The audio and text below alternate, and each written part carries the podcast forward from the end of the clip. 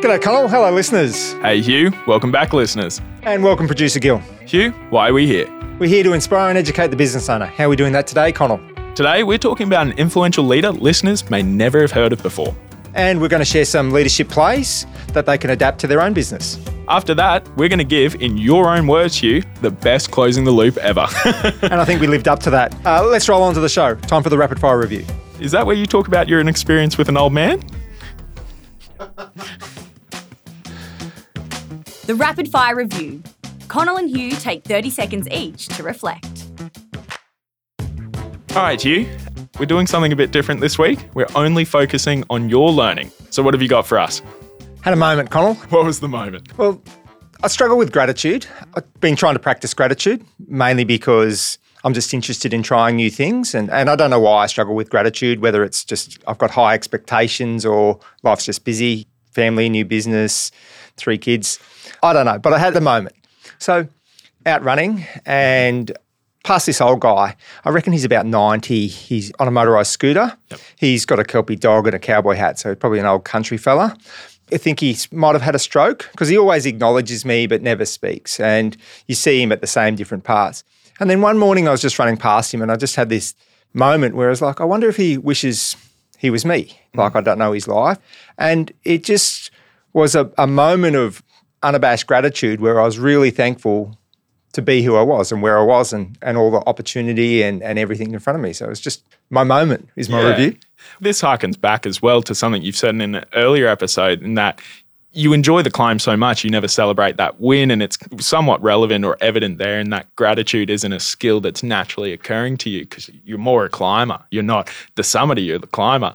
So, why was that important? What do you think gratitude would introduce into your life? I don't exactly know. I think it's just that maybe that abundance mentality, that just being really thankful for what you've got rather than thinking about what you don't have. And that's not the way that I think.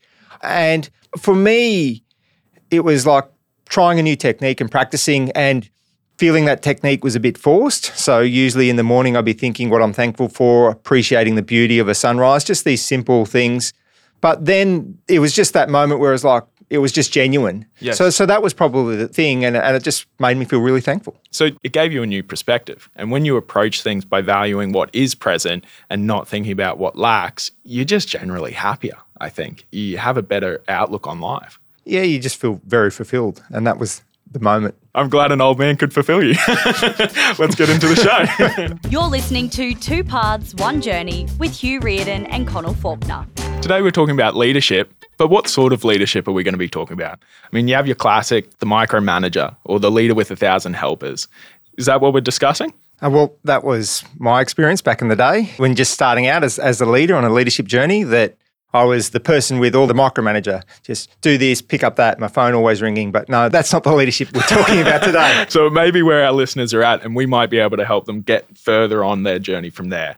Is it the visionary leader then? The one that captures everything that we've discussed in the podcast so far? They've set the BHAG, they have their values, they have their purpose. The communicator, is that the one? Good point. That's basically what the show's talked about how to be a better leader and set your strategy and your purpose.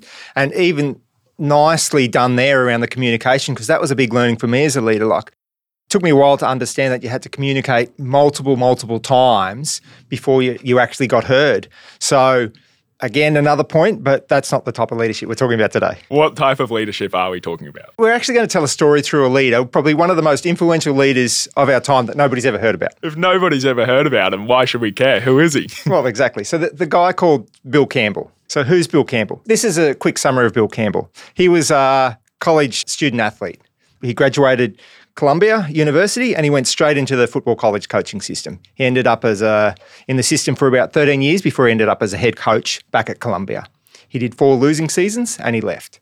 Took a marketing job and then from the marketing job he had a career succession and he ended up one of the most influential coaches in the world. He used to coach Sergey Brin, Mark Zuckerberg, Steve Jobs. So we've got this guy that nobody knows about that went from football coach to the head of the world. That's a pretty massive leap. How does a fairly unsuccessful college football coach go from that, losing four seasons, to now being a mentor for some of the biggest names in tech? Well, he had a leadership journey, I suppose. And through that journey, he developed some plays that we're going to talk about, some lessons that he used to teach. And so he went from football coach to marketing guy. And as a marketing guy, he ended up at Apple. And then in Apple, he ended up running some startups in Silicon Valley, like a startup called Go, which I'd never heard about. Uh, he was CEO of Intuit. He ended up back at Apple on the board and then ended up coaching Google. So he had a massive amount of influence throughout that particular part of the valley and obviously on all of our lives. And, and it's really interesting. We haven't heard of him. Let's pick into that a little bit. I mean, that influence, because it's easy to say that he's had influence when he's been exposed, but what influence did he really have? Well, actually, I'll give you an example of the power that he had. So he was coaching the Google execs, uh, Larry Page, Sergey Brin, and he was also coaching Steve Jobs simultaneously. And Jobs thought it was a bit of a conflict. So he put it to Bill Campbell and said, You've got to pick. And Campbell said, No. He said, I'm not an employee. I'm very professional. So I'm going to continue to coach both. And Jobs accepted that. So you've got one of the most powerful leaders in the world in Steve Jobs saying it's either us or Google, and him saying no, and then Jobs having to back down from that. So obviously, very, very influential. Okay, he sounds like a pretty driven guy. He obviously has a lot of grit to get himself into that position. Why didn't he make it as a football coach? Well, I don't exactly know, but I think why he succeeded in the business world was he was win win and potentially in the coaching world, it's a zero sum game, so it's win lose. But he was about the team and about the people and, and developing the people over the long term. And, and I don't think that translated as well to the football field. You know, he was a guy ahead of his time. And throughout our episode, because he was a coach, we're going to refer to some of his lessons as plays. okay, talking to the point, he's ahead of his time. We've got someone else who's a bit ahead of his time coming up. Let's see what Bads has to say about leadership. Absolutely. Let's talk about Bads and introduce him to the show. Do you know what Bads has been doing this week? No, I don't. What's he been up to? I actually heard that he made school lunches and cleaned the toilets and bathrooms in his house for the entire year. Risking those hands doing that? Silly. Let's go see what Bads has got to say. Ryan steps onto Bad's box with his unfiltered opinion, quick wit, and sharp insight. Welcome back to the show, Ryan. How you been? Yeah, great. Thanks, mate. Just back from another photo shoot with Cartier and a couple of their new rings. So, yeah, happy to be here and sparing a bit of time for the show. You're living the life, my friend. well, today we're talking leadership. You've got a couple minutes on your box. We're going to kick you off. What have you got to say? Basically, what I'd like to say about leadership, there's no such thing as a natural leader. You hear people saying he or she is a natural leader. That's rubbish. Uh, they might show leadership qualities, but leadership is so much more than showing those qualities, and you have to work at it and for it. Being a leader is hard. Leadership is living your values, setting the example, showing up every day no matter what. That's a challenge, showing up every day. Being authentic and genuine, and then celebrating your team's success and not stealing their success. Your role is to guide and lead a team to success. And another thing I'd like to mention about leadership, you don't have to be a manager to be a leader. You can be, certainly be a leader within a team, and often that creates a great team dynamic if you've got people providing leadership within a team. You need to focus on if you want to grow your team, you need to grow yourself as a leader, and you need to work on it as I touched on at the start. It's a hard job being a leader. Most business owners get into business as a technician in their field because they're super good at what they do day to day. They don't get into business to lead or run a business. And this is a challenge to your mindset and everything you know to become a great leader. And therefore, you need to surround yourself with people that can provide you guidance and experience in that leadership. And you really need to challenge your mindset to step up a notch and think about how you're going to lead a business, how you set that example, how the team is going to follow you through to the end goal. Because if you get stuck in that technician phase and you don't develop into a leader, then ultimately you don't have a successful team. You just have a number of members that some isn't adding up to more than the parts. And that's ultimately the role of a leader is to build a team where the sum adds up to more than the individual components that, that the team's made up of. So, guys, a great topic. It's a challenging position to be in as a leader, as we know, but super, a lot to expand on. So, that's my take on leadership. Great take. I think we're going to need to get Oscar music or something like that because towards the end there, Hugh held up his timer to me just to show that you had run over two minutes. I was actually holding it up to Ryan because he, can see, he can see my camera. Of you know, yeah, yeah, he's connected via my computer. So yeah, but the Oscar music, no. I'm not too sure why you try and time limit that. All right, Well, exactly. You can't put genius in a box. we can drive. On a box, but not in one. exactly. Exactly. All right, Hugh, what were your thoughts? Straight away, I agree with that concept. It's not a natural born leader, it's a developable skill. And exactly, you know, you went further in that point in the sense that a lot of people are a technical expert and then they've got to develop this new skill around becoming a leader to lead the team. So I think both of those things are absolutely true. And, and we get to that into the show about sharing some skills and, and people that we're talking about, how they've developed those skills. So straight on the money. I got to say, I'm a I'm a little disappointed, Ryan. I think it's incredibly agreeable what you said. normally you have some pretty contentious takes, but couldn't agree more with everything. I really like the point that managers aren't leaders. I think there is a separation. Just because you're a manager doesn't mean you're a leader. Yeah, absolutely. Sorry, I couldn't be more controversial, but I think it's just a, a super important part of being in a business owner, is, or, or being in part of a team, is providing that leadership and being that leader and growing, developing. Because you've never reached the peak, and when it comes to leadership, there's always more to learn, more to know, and more that you can give. So you've got to keep doing the work. Another point that I sort of wrote down, building on on what you're saying, like I know I took a different take from you, Connell, saying managers are leaders when you know you don't have to be a manager to be a leader. I, I sort of took that as well. We're all leaders. You can lead in your role. Like if you're the subject matter expert, you can show leadership and help the team. So it's not specifically the title doesn't make you the leader, and you've got all opportunities to lead. And I know a few shows back, you were reflecting on a moment when you witnessed an accident and you like could have stood up and just helped and led, and you sort of stayed back. So there's all of these micro opportunities to to practice and develop that skill in and so you know. Coming back to the show, I think the point here is that most of us start off as a technical expert and we're experts in our field or you become experts in your field and if you get very good at in your field then the evolution is to have other people in that field work under you so then you're an expert in your field and a leader and some of the best leaders are not even necessarily experts in the field. They're just good at organizing people and organizing teams. So I think that's the challenge in the sense that you've got to view both of those things. Being a great technical expert doesn't always mean you're a great leader, and being a great leader doesn't mean you're always a great technical expert. So they're not mutually exclusive, but they can work together, but not always. I'm going to put you a bit on the spot, Ryan, and ask you a question personally. So, for yourself in your own business as a leader, how do you feel you best develop? Like, do you think you need to make those mistakes as a leader to learn from them? Are there courses that you think you could take that would benefit you? What's helped you the most? Look, ultimately, if you don't make the mistakes, you don't need to make mistakes to learn. So hopefully you can learn without making mistakes, but certainly you need to learn from your mistakes. Mm. In terms of developing as a leader, I work with a leadership coach in my business and for myself personally. Um, and there's multitudes of those those available. There's obviously some more generic training that you can do, Mm. but I, I focus on someone who knows me intimately and knows how I work intimately, and then knows where my gaps are, and they help me identify what my gaps are.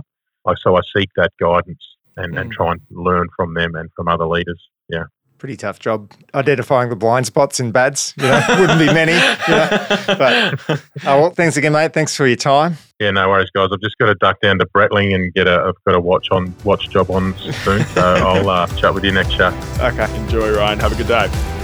You're listening to Two Paths, One Journey.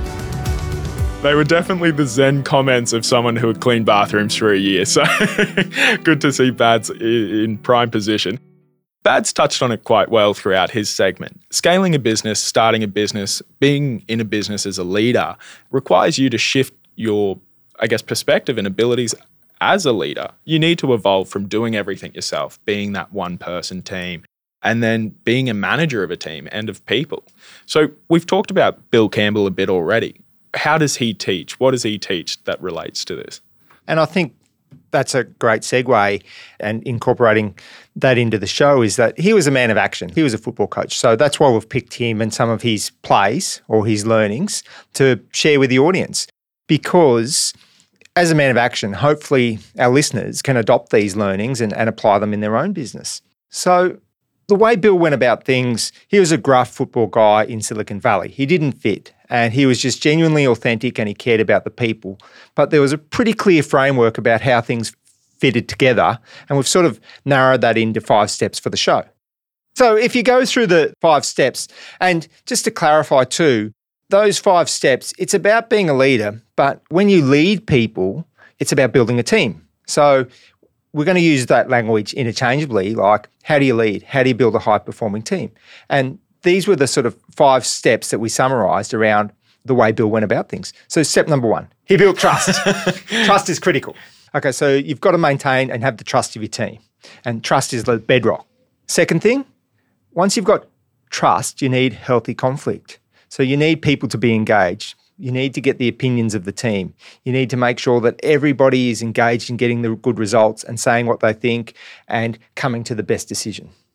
After you've done those two things, you've got trust and you've got healthy conflict within your team. The next thing is commitment. So trust each other, you debate the issues, everybody has their say, but then you commit to what's going to happen. Fourth step, accountability. It's making sure who's doing what, bringing it back to the centre and understanding that we're going to get this done and keeping the whole team accountable, keeping themselves accountable. And finally, results. You've got to deliver results. And that's how any team's measured. That's how a leader's measured. It's these five sort of themes that Bill used and his learnings and plays that we're going to call for the, for the show, we're going to share with the audience. Mm-hmm. So we're going to break those steps out, let's call them those five steps, we're going to break them out and we're going to link them to different plays that Bill was quite well known for having. Is that essentially it? Yep, words of wisdom. Perfect. so, kicking it off then, builders lead trust. So, like you said, trust is the foundation of teamwork, it's yep. your bedrock. Builders lead trust, best leaders build trust.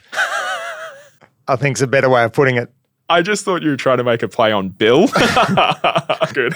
no, you just couldn't speak properly uh, for no, a moment. No, you just, caught my I disease. I got to get my hearing checked. so, what was one of Bill's plays that relates to trust? Okay, so how do you build trust? And one of his plays was start with trip reports. So, at the start of any meeting or start of any opportunity, just not straight into business. Like, so take the time to build some rapport with the people in your team. And this is an interesting point because I want to get your personal opinion on that. How do you feel about trip reports? Are they useful in your opinion and your experience? I think I know where your question is coming from because I'm just all business. yeah. There's no small talk at the start. And I agree with it. It's a skill that I'm not very good at. I build rapport a different way. I absolutely do believe in trust. But building the rapport at the start of the meetings and is very, very important and a skill that I, I'm trying to work on. I agree with it, but I'm not very good at it. Yes. And just to be clear, I'm not criticizing Hugh, but it is funny. If you've ever received an email from him, it's your name. not hi, not good morning. it's Connell.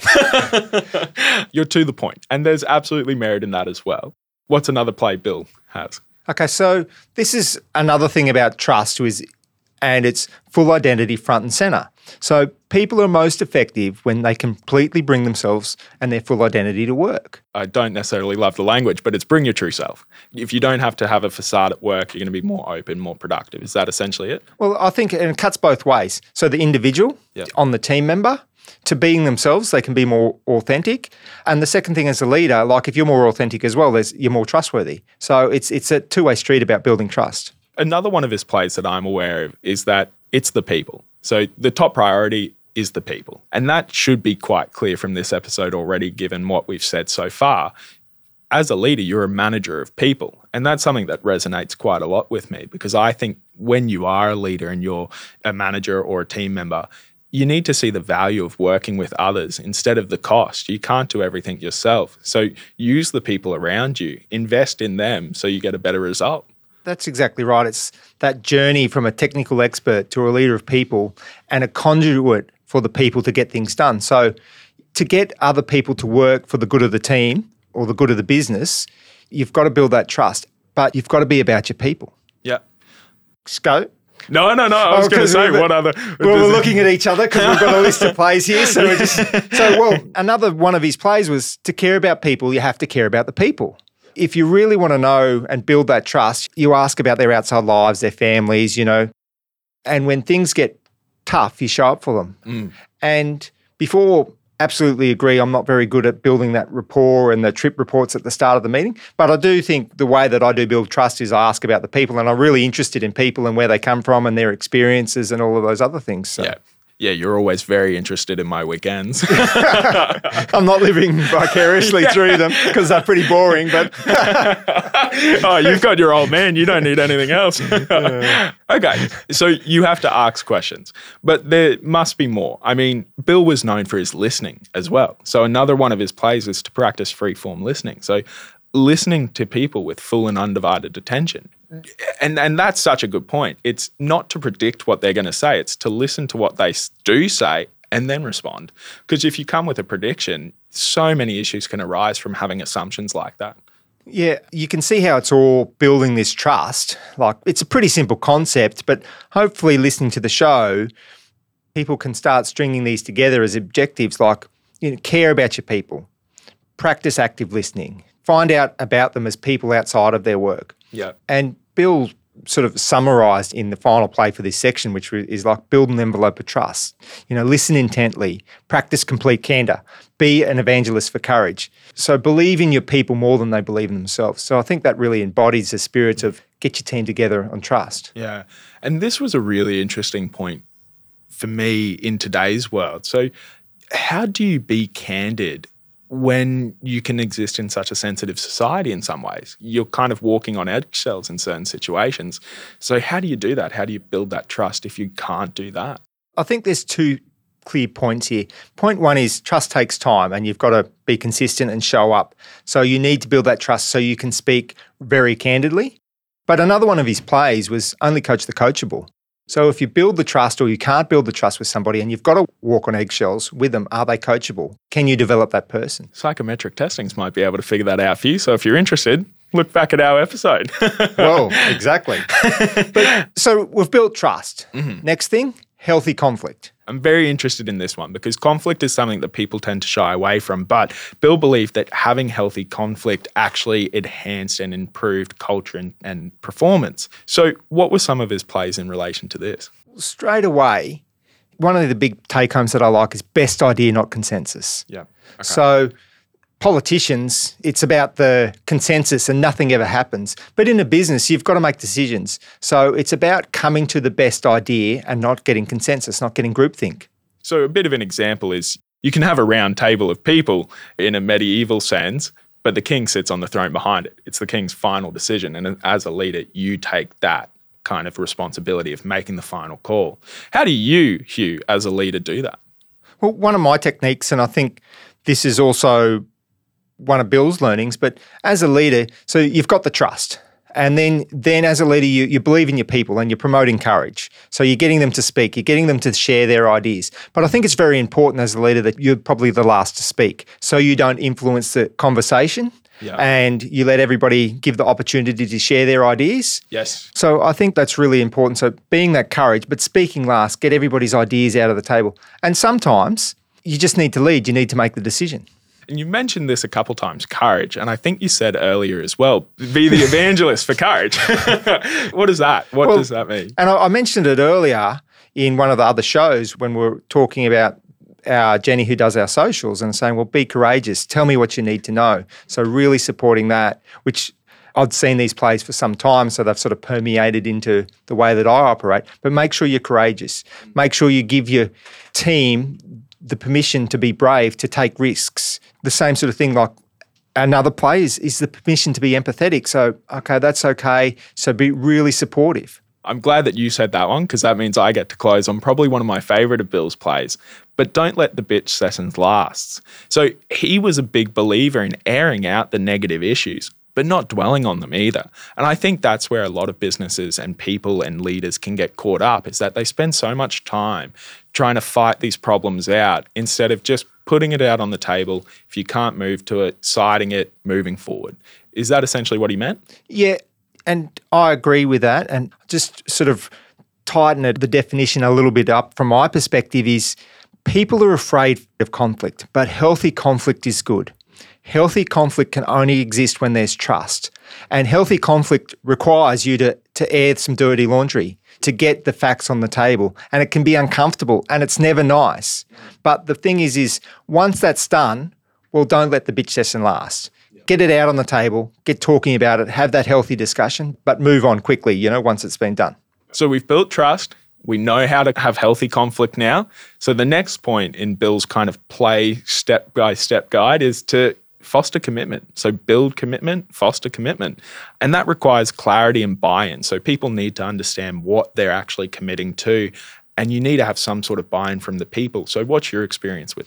Yeah, for sure. Like, so buy in does not require consensus. Mm-hmm. So, if you're thinking about there's, we're in a trusting environment, a psychologically safe environment.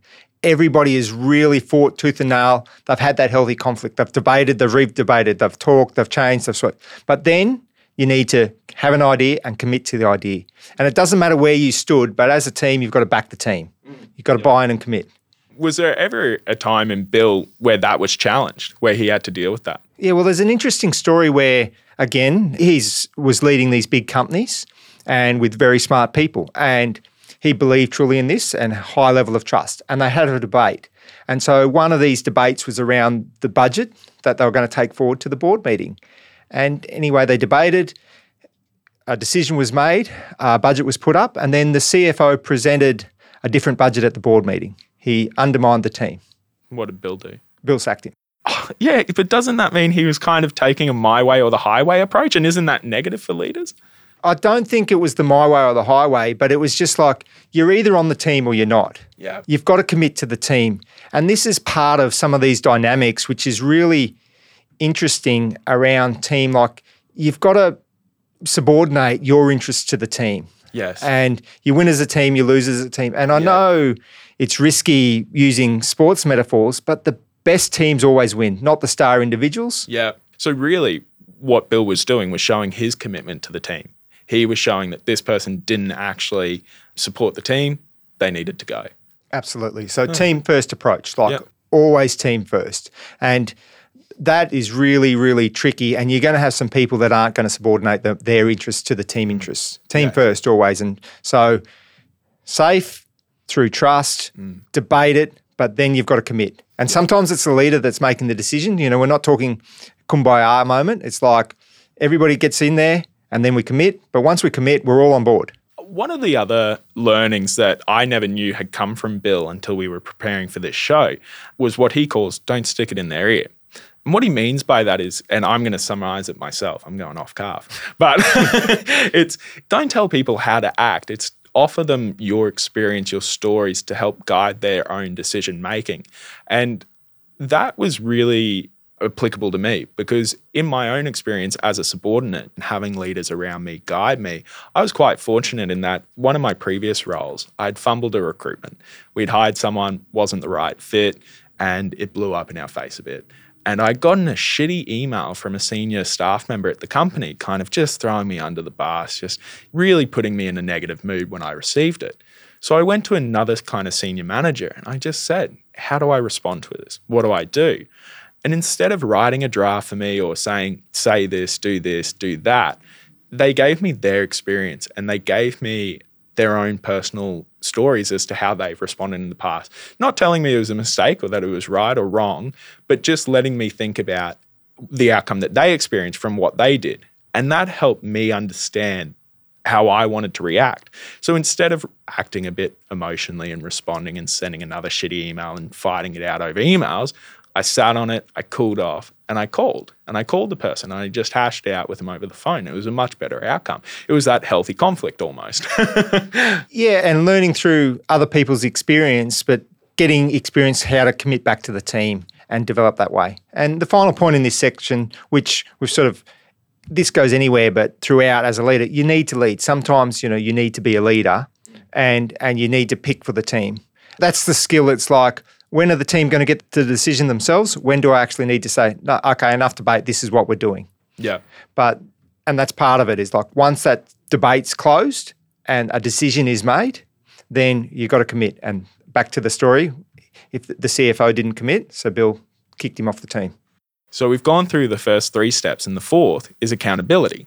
So Bill thought, or a lot of his teachings fall into that leaders must ensure accountability, like he did with the CFO. The CFO walked back on what he had said, he held him accountable. Because accountability, peer to peer, provides the best results, and leaders have to confront those difficult issues. What are some of his plays in relation to accountability? I just might Yeah, just yeah. give a little bit more detail on that topic in the sense that if you're talking leadership as a team first approach where we're all serving the team, then that peer to peer means you're accountable to your peers, your teammates, as opposed to just accountable to the leader. So you're fostering accountability across the whole team, not just up towards the leader. And one of the things that he believed in, he believed in winning, but he was about winning right, making sure that you're doing it the right way, doing it in line with the company values, doing it in line with the company purpose, using integrity, all of those things, doing it the team way. Good. And what else did he have to say? Another thing around accountability was to make sure that they were working on the biggest problems. So another play was solve the biggest problems, identify the biggest problems, the elephant in the room, bring it front and center. So this one is always of interest of me because I'm of the opinion that sometimes if you address small issues and you get those small wins, you have a snowball effect that just means you can solve bigger problems better, more quickly, and more aligned with the people around you. What do you take on that? Yeah, I think that's a good methodology, you know, having those small wins to build up momentum. But this is actually slightly different. It's a different take. It's like making sure you're talking about the real problem, you know, so the ah. elephant in the room. Yes. So making sure that we've identified this is the actual problem. So not pussyfooting around issues, you know, approaching it, facing it head on. Yeah, and the same thing, like I'm sure that could resonate with our audience. You've sat in a meeting or you've been in a team and you're not actually talking about the real issue. It's brought up by somebody who, for some reason, doesn't engage, or you, you just can't get to the root, you know, for politics or personal reasons or whatever. But it's about talking about the most important things, the stuff that's going to take your business forward. Yeah, interesting. And um, what's the last one for this section? Well, I think this is like no gap between statement and fact, making sure the truth is being told. I also think on that is is like keeping yourself accountable as a leader too, you know, making sure that you're keeping your team accountable, but your standards are high as well. And it's funny that you say that because in one of my own roles, I'll, I'll tell you a story. So in in one day, I attended two meetings with this very similar senior management team, but one difference. And in the first meeting, the different senior manager that was attending was late, and another manager chewed him out for it in front of everyone in the meeting. Then the second meeting for the day, that senior manager that chewed them out was late and they got chewed out for it. But their reaction was very negative and saying, you know, that's inappropriate. You shouldn't be doing this in the meeting. And it was that hypocrisy for me. So uh, you can see that Bill's kind of onto something with that, I think. well, absolutely, like that accountability throughout and that consistency. Like you've got to show up and you'll be judged at a higher standard. So it's really difficult. And we're not saying any of this is easy, but hopefully, just that framework and some of these sayings is like build trust, ensure conflict, you know, commit to what we're going to do, make sure you're accountable, including yourself. And hopefully, well, that leads to the fifth step is, is like best leaders deliver results. yes, perfect. How does that happen? What are results? How do we get there? Well, as we were saying, like you get to the point where your team needs to deliver the results. You're no longer capable of delivering your results as your team starts to grow. So one of the things that Bill liked to work on was like work on first, lead on first principles. So making sure that you're we're really clear about the truths of the foundation, the truths and the foundation of the business and why you're doing things like a bit like what we're speaking about, your core values and your purpose, but you're delivering results against those things and, and making sure that that front and center. Mm. And as will be incredibly evident by this point for all the listeners, Bill was very much team first, cared about people, and he put the team ahead of everything else. Because, and this feeds into his actual play team first. He felt that you couldn't get anything done without a team. So, the most important thing to look for in a potential recruit was a team first attitude. But what I would challenge is just how do you actually do that? It's easy to say this is what we want, but how do you discover that in people? I don't know, apart from being on the radar. But another great skill, I suppose, that you could see, or another one of his plays was cheer for your people. Yeah. So cheer them on from the sidelines. Don't just sit there, show up and cheer for them when they have success.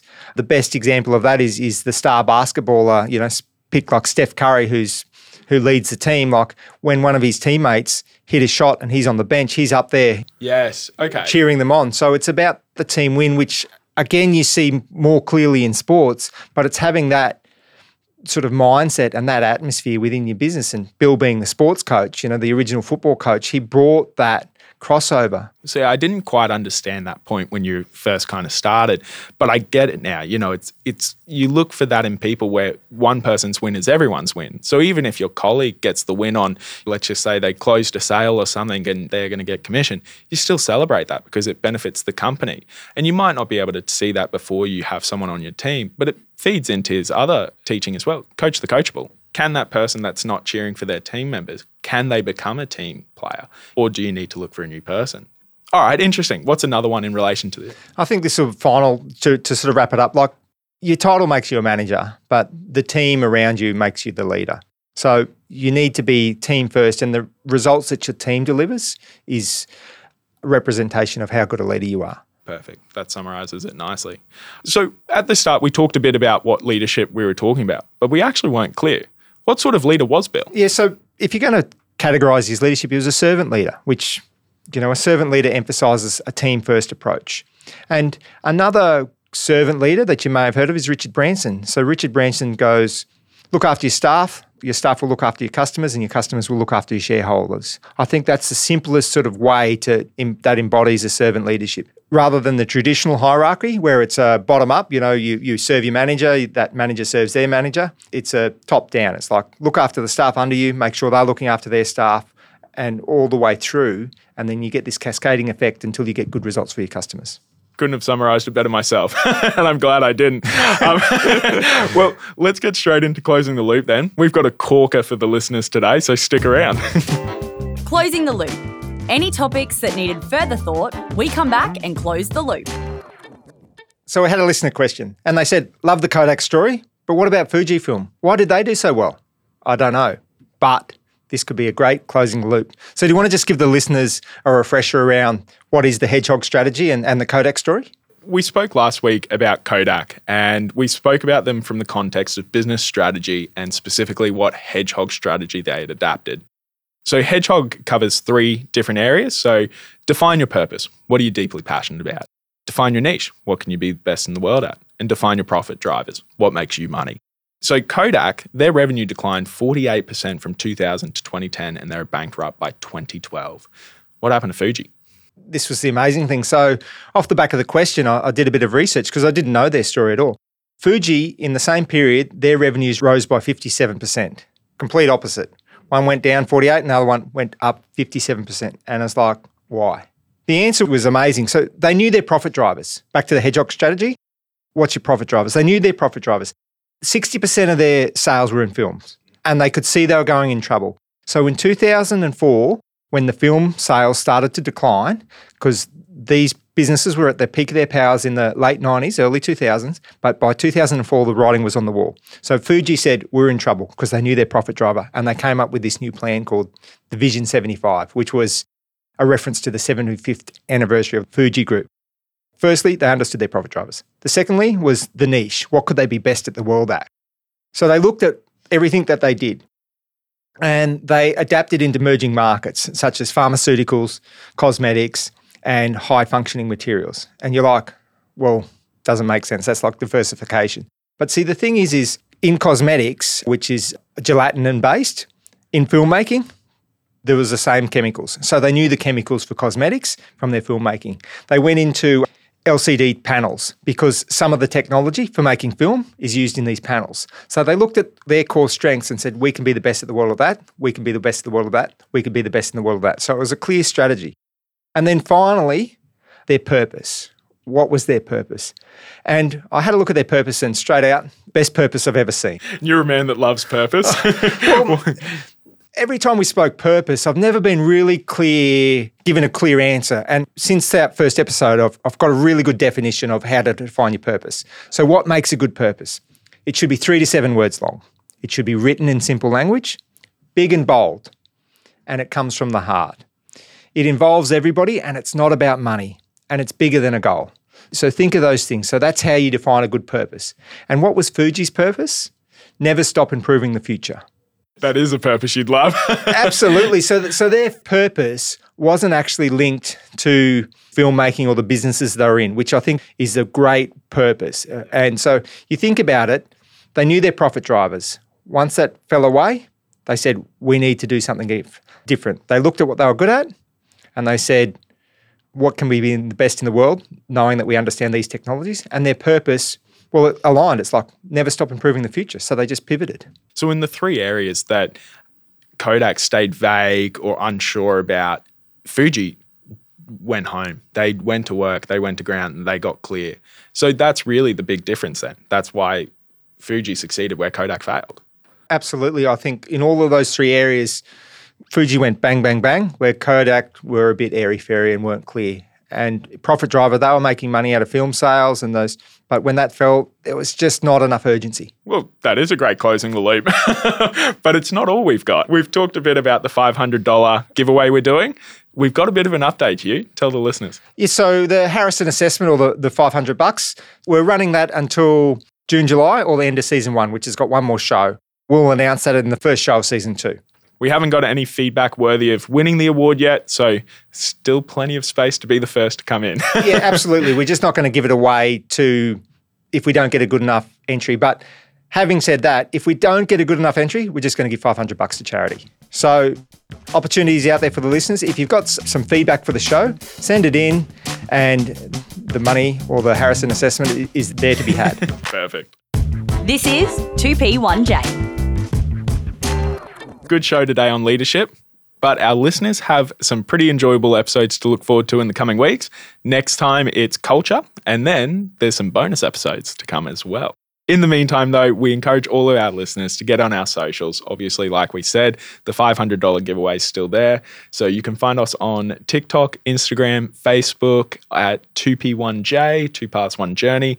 Or if you want to send something to us directly, you have info at 2p1j.com. We also have our website, www.2p1j.com, and that's getting a bit of an upgrade too. So that'll be nice for listeners to see. If you feel we've inspired or educated you, the best way to help our show is by leaving a written review, which in turn will help other business owners find us so they can follow as we go down our two paths, one journey. All right, Hugh, wrap up leadership. So, in the eyes of Bill Campbell, what made him such a great leader? He cared for the people but he put the company first. He put the team first. So this is a bit of a paradox. And it's a concept that shouldn't coexist, but that team first approach with caring for people. And the first step was trust is crucial. The best leaders build and maintain trust. It's the bedrock. He built trust by caring for the people and he was consistent. He showed up. Once you've got trust, healthy conflict. Great leaders don't stray away from conflict. They embrace it. It's a tool for innovation. It's a tool to get everybody on board. You want strong opinions. You want smart people, and you want those smart people engaged. You want people to have the courage to take risks. And this is how you get to the best ideas. And then commitment is the key. You trust everybody. You debate the ideas, but then you commit. You get behind the team. Best idea, not consensus. And sometimes as a leader, you've got to lead. It's not kumbaya the team mightn't come to the right decision. That's where you step in. But once you're on board, everybody must get on the bus. Final thing, or the fourth step rather, accountability matters. Leaders create a culture of accountability. A bit like the example you said, somebody chewing somebody out for turning up late to a meeting and then the next meeting they turned up late. You've got to keep yourself self accountable, you to a higher standards. But the other nuance there is accountability to their teammates. It's not accountability to the leader, it's accountability to the team, accountability to the cause.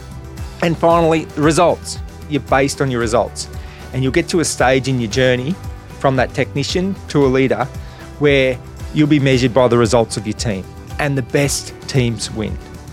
The individuals must subordinate their own goals to the goals of the team. That's it. Hopefully. That's it. Well, like we said earlier, listeners, next time you've got culture to look forward to. And thank you for showing up. Thank you for being here. Thanks, listeners. Thanks, Gil. Cheers, Gil. We hope you enjoyed today's episode of Two Paths, One Journey. Thank you for tuning in and supporting the show. If you haven't already, make sure you subscribe to the show so you never miss an episode. And if you really loved today's show, please leave us a five star review. It helps other people discover the show and grow our community. We also want to hear from you. If you have any questions, comments, or suggestions for future episodes, you can reach us at 2p1j.com or send us an email at info at 2p1j.com. We read every message and we'd love to hear from you. Thanks again for listening to 2P1J. We'll see you next time.